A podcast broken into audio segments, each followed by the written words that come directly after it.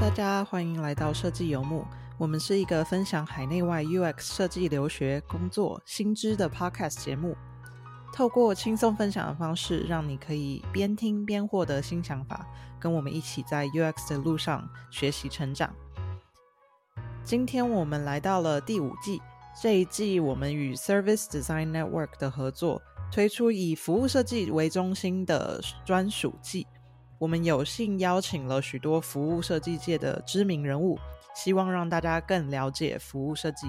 并且了解这些专业人士是如何定义、实践、推广服务设计的。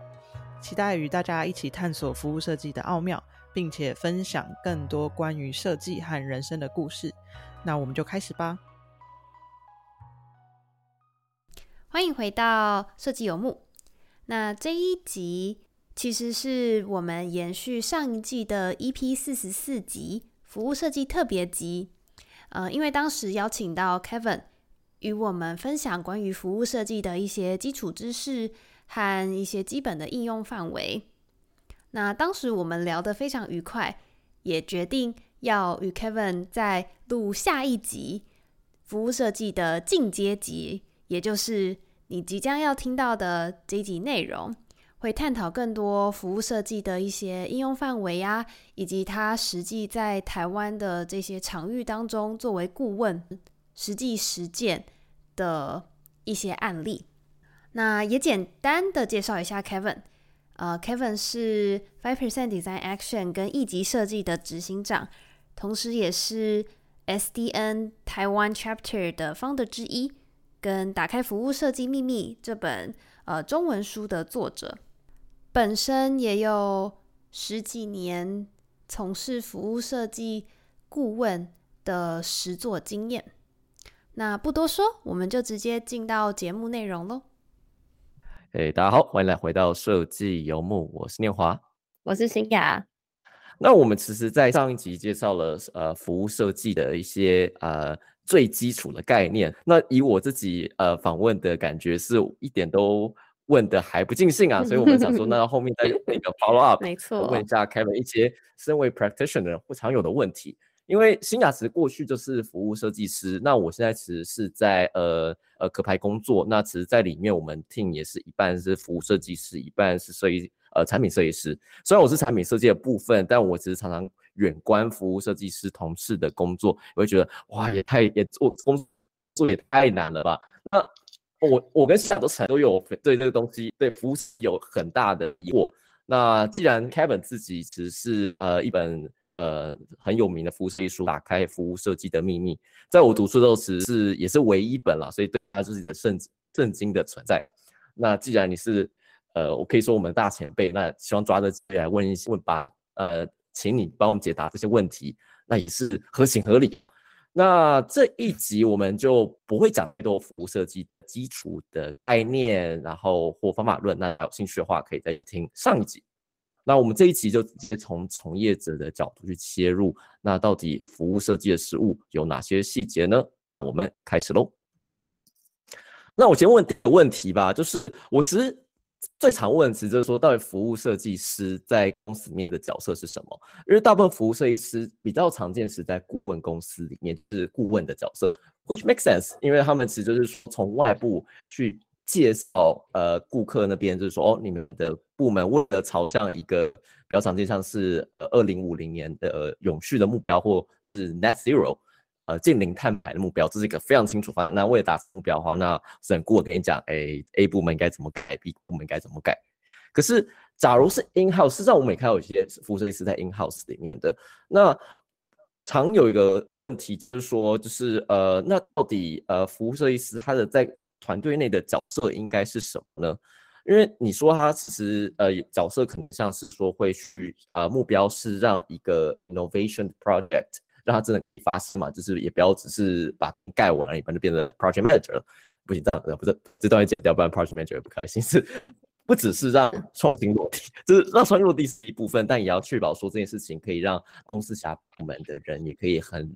呃有机会把它承接下来，让它可以发生。那所有的呃重要关系的内部的主管，我们的顾客都要能够 on board，能够对于这个方向是同意的。这些事情其实在数位产品呃公司比较常见，是 product manager 会去做这件事情。那像传产里面，我们比较看到像是 business analyst 这种比较偏内部顾问的角色，会做类似的事情。那服务设计师走进去时，就是在抢这两个人的工作。所以我想问的是，那 Kevin 你怎么去看待第一个这样工作的冲突？第二是你怎么说服原本里面做这件事情的人，可以去让不论是内部或外部的服务设计师可以去插手干预这件事情呢？嗯，谢谢念华的非常合理的 的提问。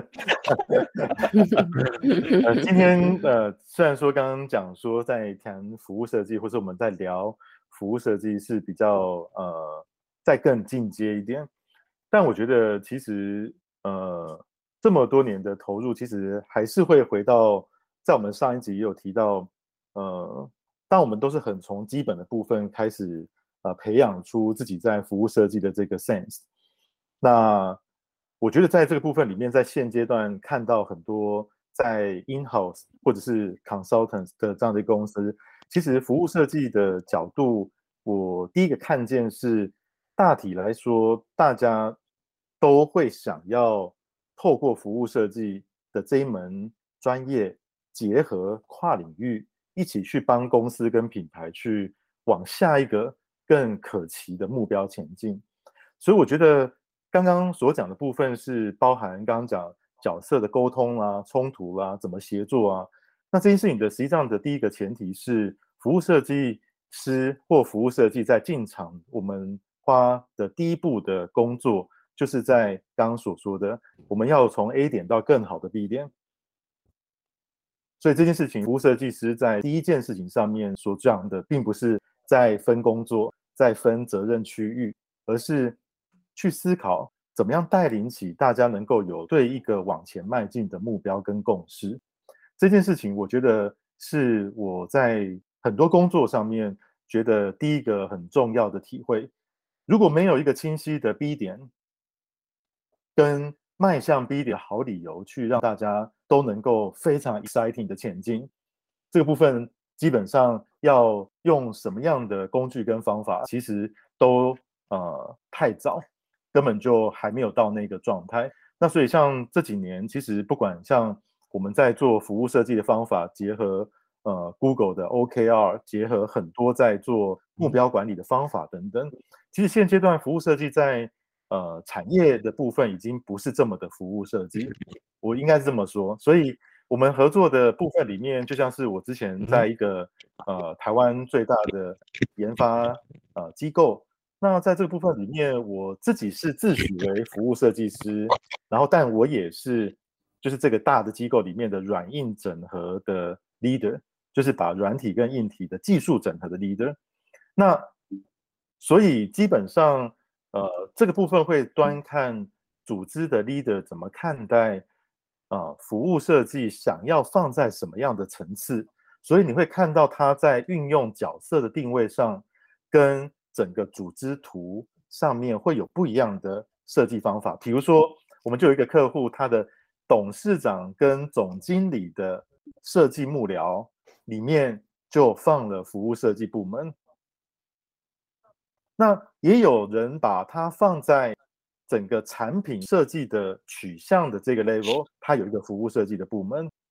然后也有一个的部分，他们把 branding、把 marketing、把 financial 的这些 manager，还有 project manager 合在一起，他们称之为是一个服务设计 team。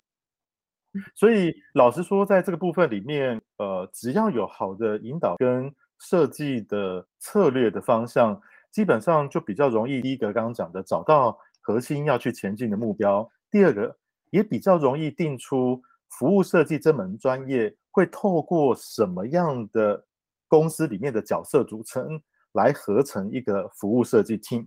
所以，我比较少看到，呃，现阶段比较成熟的公司里面，它只有一位服务设计师的这样的一个概念。通常，嗯哼，服务设计他会把这样的精神跟方法去，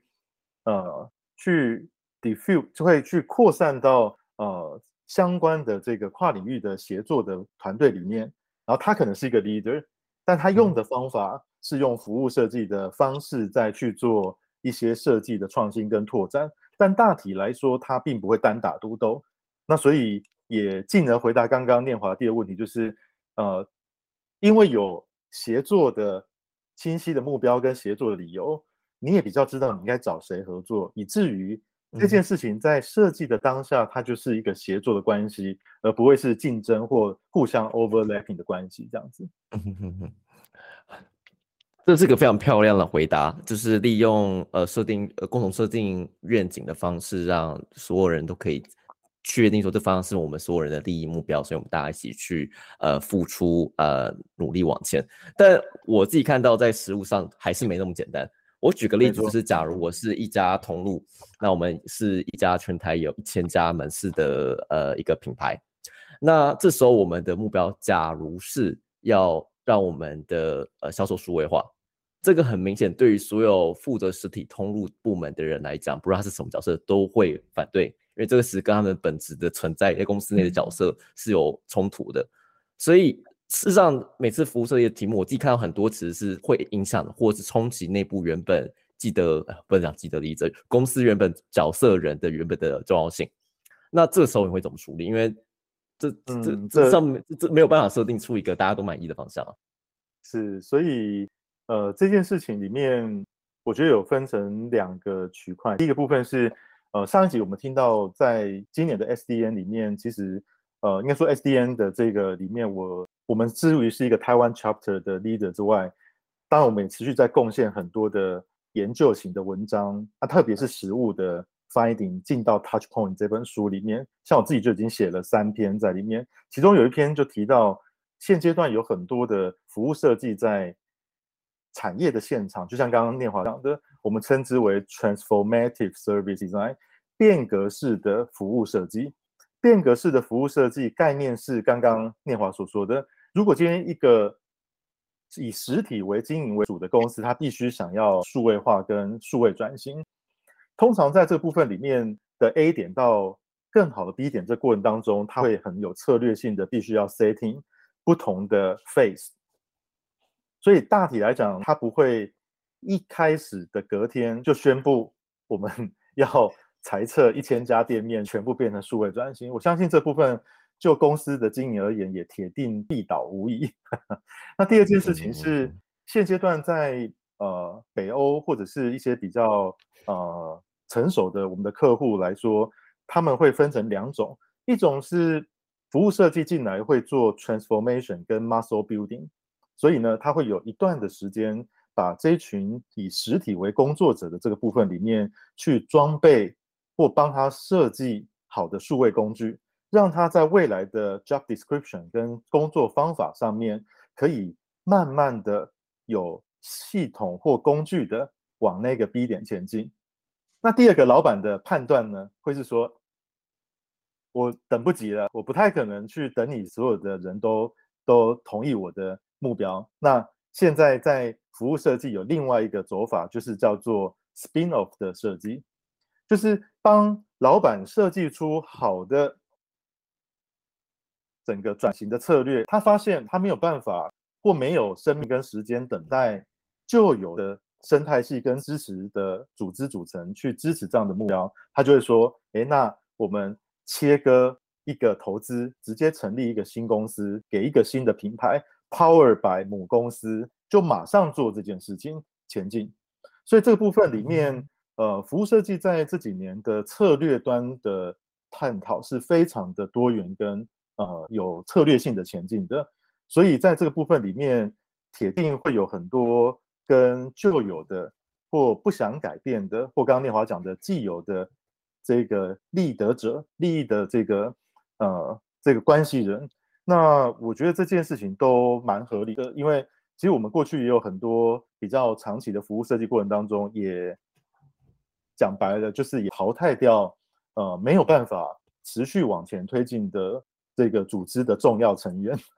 虽然说很残酷，但这就是一个呃转型的必经之路。所以重点是大家能不能讲清楚，跟能不能够去同意我要去找的这个走的这个 B 点，不仅是为品牌好，组织也好，那甚至是我自己也觉得应该要往那个方向前进，所以特别不容易。所以刚刚念华讲的，其实呃，这群人大概都有很需要很深的修炼。那这些修炼呢，大概也不是服务设计这一门学问单单可以解释的。嗯，但它确实是服务设计现在我们。呃，被委托也好，或者是我过去在一个 in house 的角色也好，这个部分会去遇到的状态。那我觉得这部分里面大体来讲是现在在服务设计的书跟工具上面比较少提到，但又是我们服务设计在业界的日常。嗯嗯嗯，刚刚讲到很多是呃，当服务设计作为一个创新的号召。这样的一个概念，它被落实在不同的，不管是团队当中，或是不同的部门，还有一群人能够往这个方向前进，去带领公司或团队，呃，去达到这样的一个方向跟目标。然后，它也必须要有一些软实力的部分，就是有策略性的，让所有人在呃利害关系人或是在团队当中会愿意跟着这样的方向走。那我现在想要再拉回来前面一点。那如果今天公司或团队内部还没有服务设计这样的团队，他们是什么样的契机会想要进行转型，然后透过服务设计来做创新呢？因为我们看到很多转型的题目，它有可能是在服务上面的转型啊，创新嘛，或者是很多其实会是数位上面的转型。那呃，就 Kevin 过去的经验，可能作为一个外部团队，呃，有服务过很多，呃，作为顾问服务过很多公司。你通常是看到什么样公司遇到什么样的问题，他们会需要服务设计进来，或者是说哪一样的怎么样的转型机会会适合服务设计进场呢？嗯，其实这也是个很实务的问题。那呃，连接刚刚念华的问题，然后其实呃，一家公司如果今天。嗯，大家可能都是老板，就是一家公司，第一个他要前进，大概会有很多的对话。那刚刚呃清雅讲的一个对话是，那我怎么让外部的团队进来协助？第一件事情一定是他觉得他内部他要么就是不行，要么就是没时间，要么就是他觉得这样的一个要边沟通跟前进的成本他 hold 不住，所以这部分里面就开始需要。内外部的协作，内外夹击，这第一个契机。第二个契机是一定遇到了什么样的经营跟转型上面，或我们最近接到很多的部分是二代的接班，这个部分里面跟上一代的部分的想法不一样。所以我要跟各位听众分享的部分是，服务设计是一个非常好的一个创新的呃系统性的方法，但大体来讲，在客户上，在产业上。不会有人突然找你，就说：“哎，我想要导入服务设计。”No，通常呢，百分之九十九会跟他跟你讲的是：“哎，怎么办？我现阶段，比如说我们现在有客户是他投了一百亿、一百个亿，要建立一个新的医疗园区，他没有办法去让他旧有的这个营运的团队衔接到新的这样子的。”一个园区的营运模式，甚至要刚刚讲的，他有很多的数位化的这种工作要进行，他的整个 capacity 根本就没有对齐对焦，那这个部分就需要服务设计进场帮他去做整合。第二个部分很重要的一些理由，包含是现阶段的外在的需求，比如说 COVID-19 来了，所以他帮呃 digital transformation 的这一把刀。装就后面装了一个喷射器，呵 呵所以每一个人都想要做 O to O，做 O M O。那在这个部分里面，其实它是一个回应外在需求。比如说，像我们有很多的部分是呃，应应高龄少子化的挑战，所以他原本在工作里面，在生产线、在流水线上面有很多需要变成是要人家系统或人家机器人的服务。所以这些都是因应很多现在大环境的改变，甚至是现在讲的，现在大家要追求的是永续发展，SDGs 这个近邻的碳排，要做永续跟循环的经济等等，这部分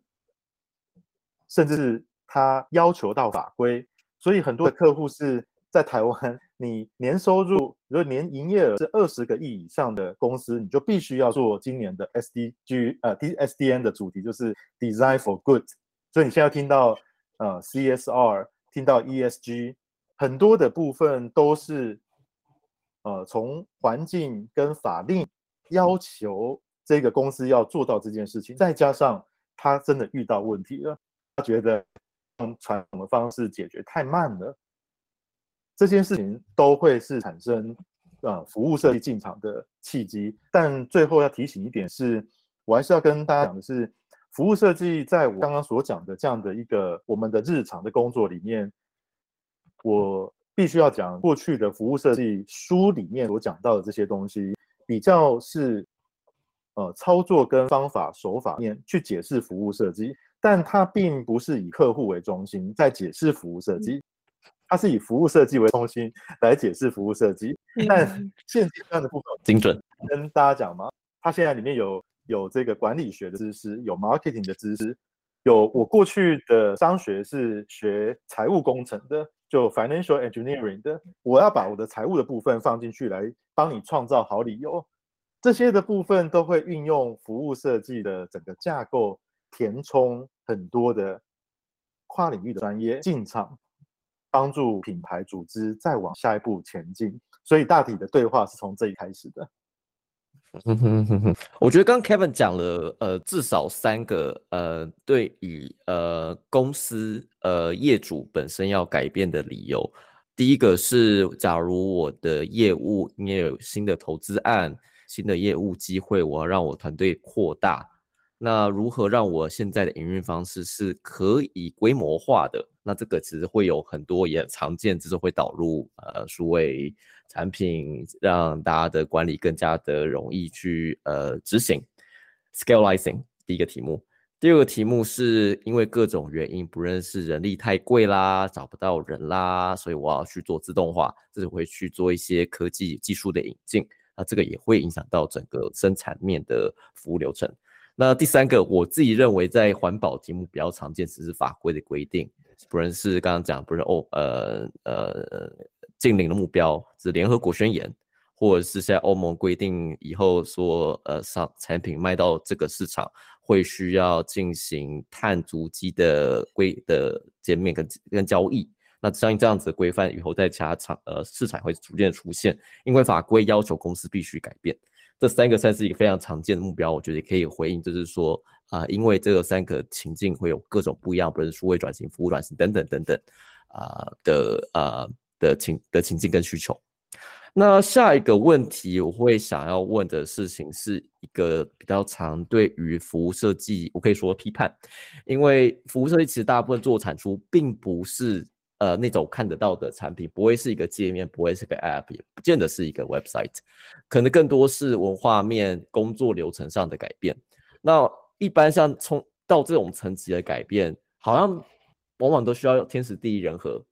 需要一个大家都准备好的时间、技术成熟的时间，然后这一个地方可能有权力的真空，所以一个服务设计的外部团队或内部团队可以插手或者是改变。说服大家改变，人和也是需要所有呃从上到下大家都愿意支持或是愿意调整。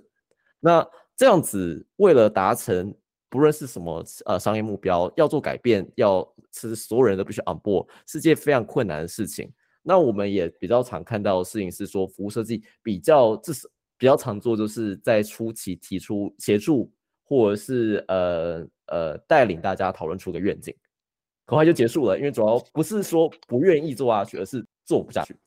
那 Kevin 怎么看待，就是说服务设计常被批判说雷声大雨点小，提出大愿景，但却没有看到实际成果落地的状况呢？嗯，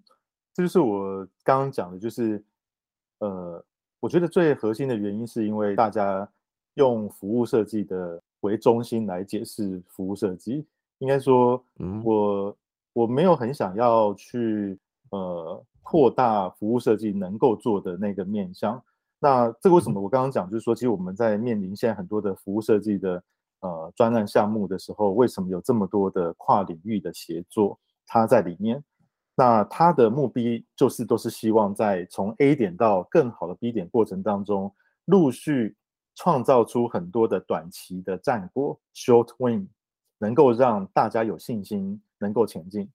所以在这个部分里面，我们帮助一个大型的呃连锁超市要去做一个迈向这个新的这个生态系跟近邻，或能够为社会能够更好的超市迈进的过程当中，我们就是短期在半年内就是要先打造第一家全循环跟能够去把营养的概念放到超市里面的第一家的 prototype，而且要能够赚钱，而且要能够有。原本的部分的供应商有多少的比例愿意加入这样的一个生态系的供应链，然后它也能够有更好的竞争力的展现，会去落在什么样的数值跟指标上面？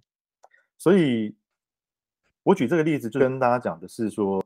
呃，凝聚愿景是非常重要的一步，但它就是第一步。那在服务设计里面，一个案子对我们来讲，可能现阶段我们一些比较成熟跟大型的案子。都要走个二十步、三十步，它是分成三年期，每一年三个月到六个月做一个 milestone，所以三个月，诶，可能有网站；六个月可能有一家店；十个月的时候出现了第一个循环的商品；十二个月的时候发表了一个以全供应链一起发展的一个记者会，然后让台湾最棒的媒体去披露这样子的成果。让他们在隔年的股东会，所有的内部的 stakeholders 都是大的拍拍手。所以，我觉得大家第一件事情是，呃，还是比较跟大家分享的是，呃，我在第一线的看见是服务设计把很多的专业串在一起。没有服务设计，因为很大的问题点就是串不起来，所以大家各自为政，大家在有限的资源跟时间上面。事倍功半，所以在这件事情上面，因为有这样子的一个整合性的 holistic 的 design lead 的 information 呃 innovation 跟 transformation，所以大家在做协作的过程当中就会更有力量，而且时时刻刻在一定的 milestone 就看到一个具体而为，能够增添信心，有更多人愿意上传的这样子的一个理由跟一个展现的出现。所以老实说，刚刚讲的部分就是说，如果我们对比说，诶，那产品设计或这个空间设计或界面的设计会不会比较好落实？当然会。所以呢，服务设计在系统性的 transformation 的过程当中，就会落在很多具象跟能够被价值衡量的 touch point 的 creation 上面，去变成是做服务设计的不同阶段的堆叠。那这个部分里面才会形成一个大局。才会形成一个真正我们要往更好的 B 点的这样的一个过程，所以我觉得我举刚刚那个例子，就是让大家能够体会到，呃，服务设计它不会单独落地，它也不会单独存在业界，它在整个业界里面，它是属于一个跨领域的一个上面一个 leading 的一个 strategy，所以这个部分里面有这样子的 strategy，公司里面就不会只有一个单一的服务设计师。不会单一的服务设计 team，更不会有单一的服务设计的成果落地的问题，因为它是一个整个要做变革的过程。所以我今天如果真的要朝向一个新形态的全循环的这个通路跟零售商来去迈进的过程当中，我们就要去思考，我在不同的时间轴线上跟不同的利害关系人，他应该要看到什么，他会觉得。特别的值得跟有信心，这就是为什么我们在这三年开始，因为像我们自己的公司的副呃新的副执行长，他就是在 Google 将近呃十几，他就是非常多在数位的这样的一个呃领域，然后就帮我们在现在所有的客户跟我们的服务方法全部导入 OKR 的系统，所以每一个部分都会有很清楚的目标。跟关键性的产出怎么样衡量它的价值？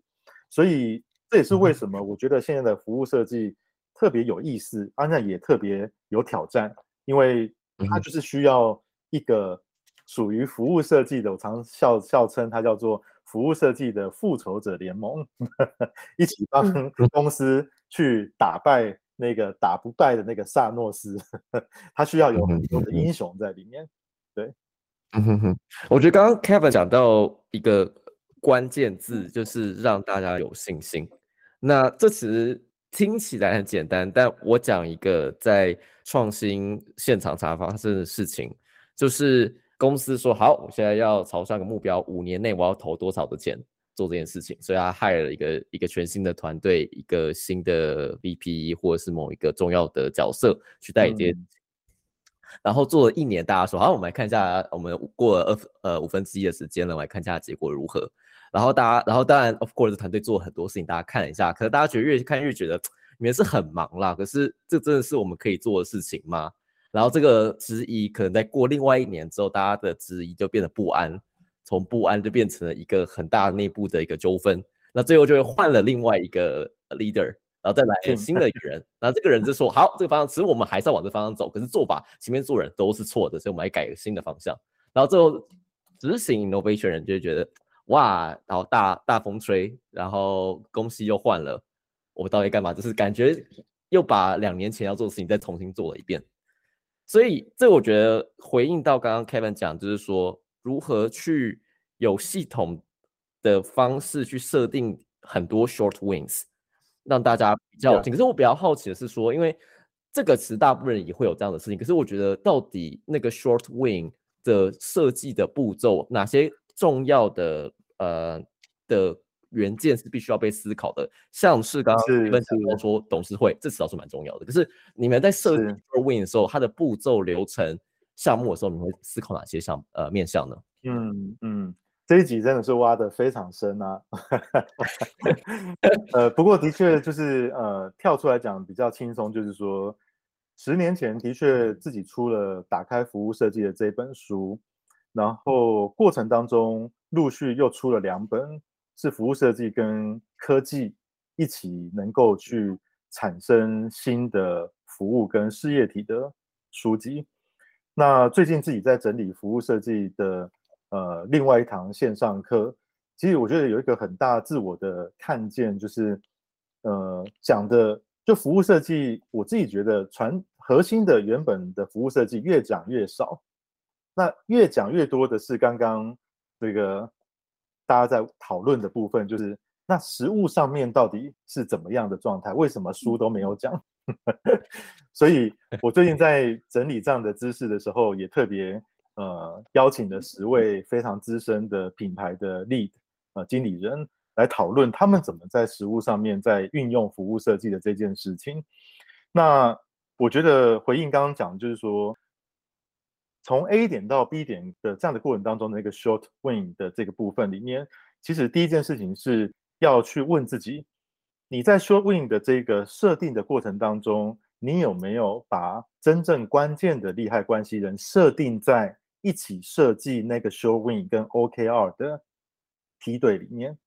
是你自己的团队设计的特别开心，但真正的老板，真正有做 decision making 的人，他真的在心里想的部分，他没有讨，没有真正有 quality time 加入大家的讨论。我觉得这个东西讲的很简单，但最重要的部分是你有没有 quality time 邀请到对的人，在目标的设定里面。如果你觉得有，但实际上没有，那当然没有效果。第二件事情是，我们在做服务设计的部分的时候，会很常做很，就是它不会，比如说我今天是设定一年的目标，但重点是我可能每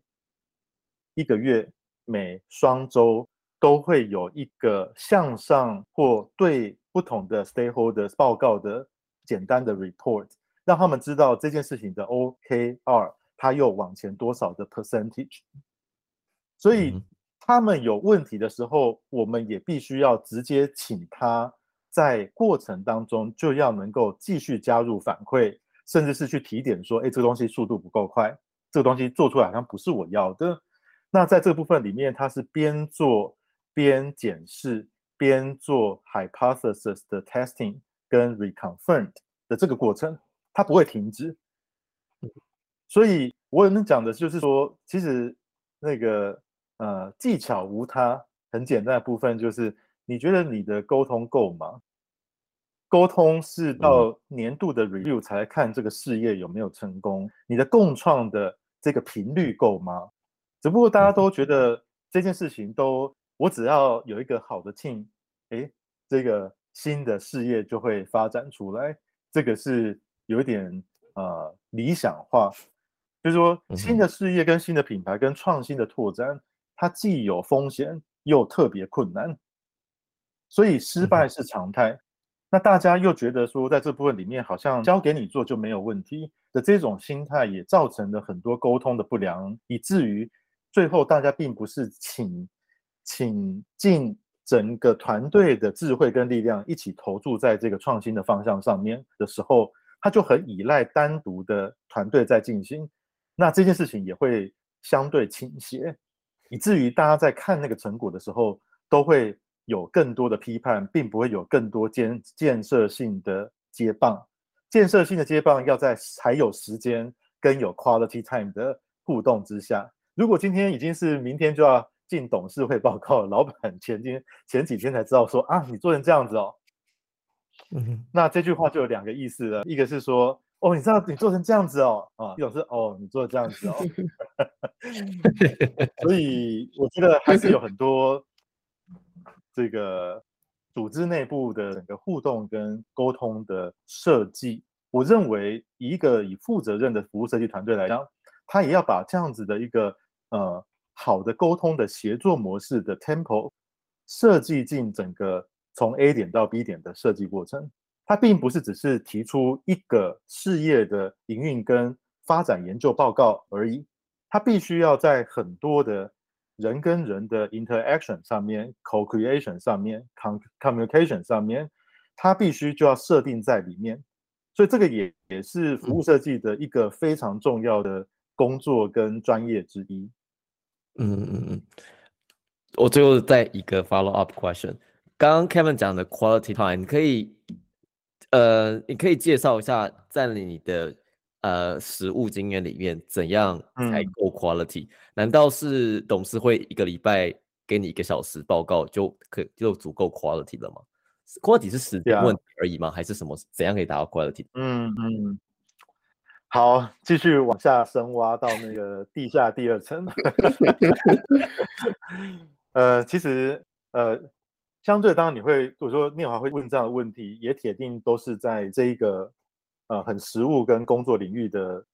呃资深的工作者才问得出来的问题。其实 quality time 对于我这几年的学习是，嗯，比如说像现在我们在团队里面有很多 one on one 的 meeting，而且是 regular，每个礼拜你对于你的下属跟你往上的主管都会有一个半个小时的 one on one 的时间。那这个 one on one 的时间基本上可以讲的是。你的这一次今年被设定的 OKR 的工作，以及在这个部分里面，你有很多工作以外很多想聊的，但它可能影响到你工作的 quality 的这个部分的很多的面向的对话。那所以在 quality time 这个部分里面，我觉得有一个重点是，真的是在那个时间，它会不会足够跟定期的发生？第一个构面。第二个构面是，当有机会做很好的沟通跟互动的时候，这就是回到服务设计的另外一个重点吗？就是 facilitation，就是在这个部分里面，你怎么做好预备，怎么做好能够形成好的对话跟共创的整个的预备工作，包含你今天可能是用一个工作坊的形式吗？你今天是用一个便利贴代替单向的依序发言的？这种状态吗？像我们如果真的进到客户的董事会的这种呃重要成员的讨论，他们不会是坐在那种电影的那种大的桌子上面，然后 有问题的举手，然后一个一个讲，或是很能讲的讲了一个小时。No，这部分都要是好的服务设计作为一个 coaching 跟 facilitator 的角色，在这样子的一个有关键能够去促进关键对话的那个 moment。去扮演一个积极的引导者的一个角色的状态的过程。如果今天的部分明明时间排出来，但是整个讨论部分就是不知道在讲什么，讲的部分越讲越生气，没有什么结论，没有什么建设性的建议，那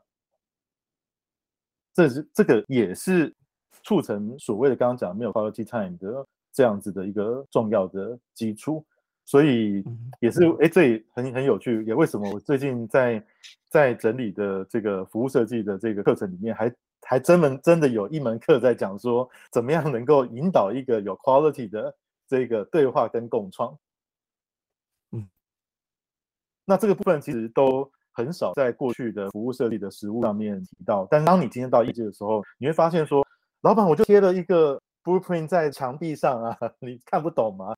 呃，不好意思哈，就是嗯，看不懂是自然是日常。那重点是。一个好的服服务设计师，兼具一个很好的呃，刚刚讲的 facilitator，也是一个很好的这个 translator，所以你必须要在这个过程当中去做很好的语言的呃推进。那最后讲一个小故事，我过去在呃引导 quality 的呃 time 的这种讨论里面，也会很常用到不同的语言的转换，就是。比如说，我帮助这个老板在做这样部分，其实我头脑一直会有设计面，会有营运面，另外一个部分呢，就是会有财务面的 data 在我头脑里面。所以很多时候要促进很好的对话，它需要有很多 supporting 跟跨领域的资讯一起到位，它才能够做一个很快跟很精准的判断，跟你一起做这件事情。然后最后一个提醒就是一定要用。爱心、同理心 跟耐心来对待这些伙伴。他即使是你的长官，再资深的伙伴，他的速度可能都跟你不一样。你跟他产生对话的时候，你可能是在呃高速铁路上面，然后他可能还在坐那个慢慢走的游艇，然后突然被你拉在一个非常快速的部分，噼啪讲。嗯，这就是一个没有同理心跟爱心的的处理方式。那当然，他就会。他就会毛起来跟你，就是因为他不会服输嘛，就是然后跟你就是乱点一通，然后你就会被点的，就是眼冒金星，你也不知道说这东西到底是真是假，是对是错这样子。这些大家都是呃乱聊下或乱做下的一些心得。刚刚 Kevin 整个在讲那些沟通层面到底怎么样更好的达到呃这些有效率的沟通，爱心耐心。跟同理心也好，就是觉得脑脑中会浮现很多过去沟通上面或许有更多可以更好做到更好，然后更能够让彼此在同一线上，呃，互相理解，然后达到我们想要往的方向的更好的方式。那我相信大家今天应该听的也呃很过瘾，但是想要听更多，其实刚刚 Kevin 也有一直提到，现在有在准备一场线上课程，呃，叫做创新转型如何解密。服务设计实战全攻略这堂课程在海号上面募资嘛？呃，Kevin 要不要也稍微可以分享一下或介绍一下？啊，第一个部分是呃，因为自己都有持续把一些呃实物面界的看到的风景，然后文字化的这样的一个习惯，所以呃，这一次大概就是很期待在推出打开服务设计秘密的第一本书，到现在已经十年，那又看到了不同的风景。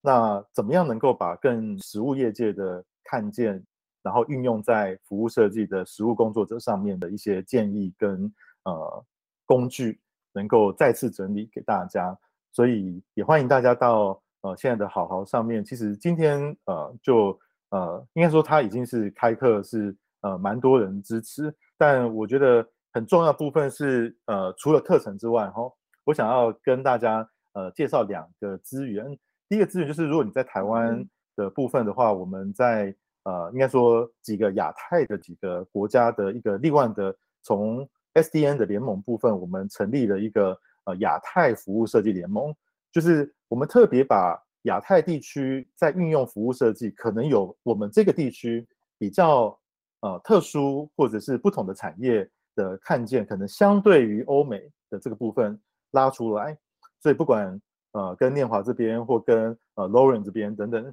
其实香港、韩国、新加坡、日本等等，马来西亚等等，泰国，我们都有不同的服务设计的网络，大家透过这个部分互相协作跟分享经验。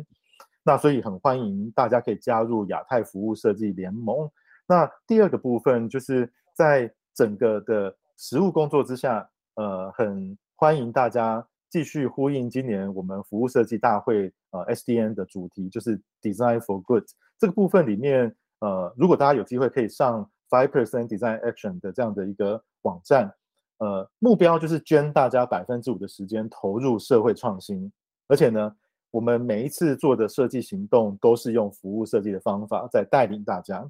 所以如果你今天是一个刚要学习服务设计的伙伴，但你又想要边学习有实物的经验，跟很多的跨域的伙伴协作的这样的一个经验的累积跟历程，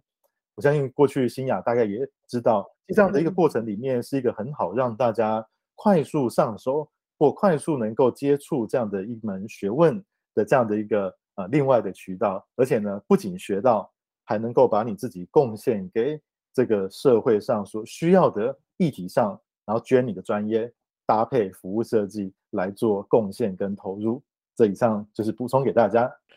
太好了，那我们这一集其实是从实物面的角度去问了 Kevin 很多做服务设计实际上遇到问题，从你怎么去让公司内同角色 on board 我们提出或者共同设定出的愿景。然后到后来，我们也发现了，其实大部分我们讨论服务设计太过以这个工具为中心方去思考这件事情，而不是去思考，呃呃，业主或者是乙方他们脉络实际上遇到的状况。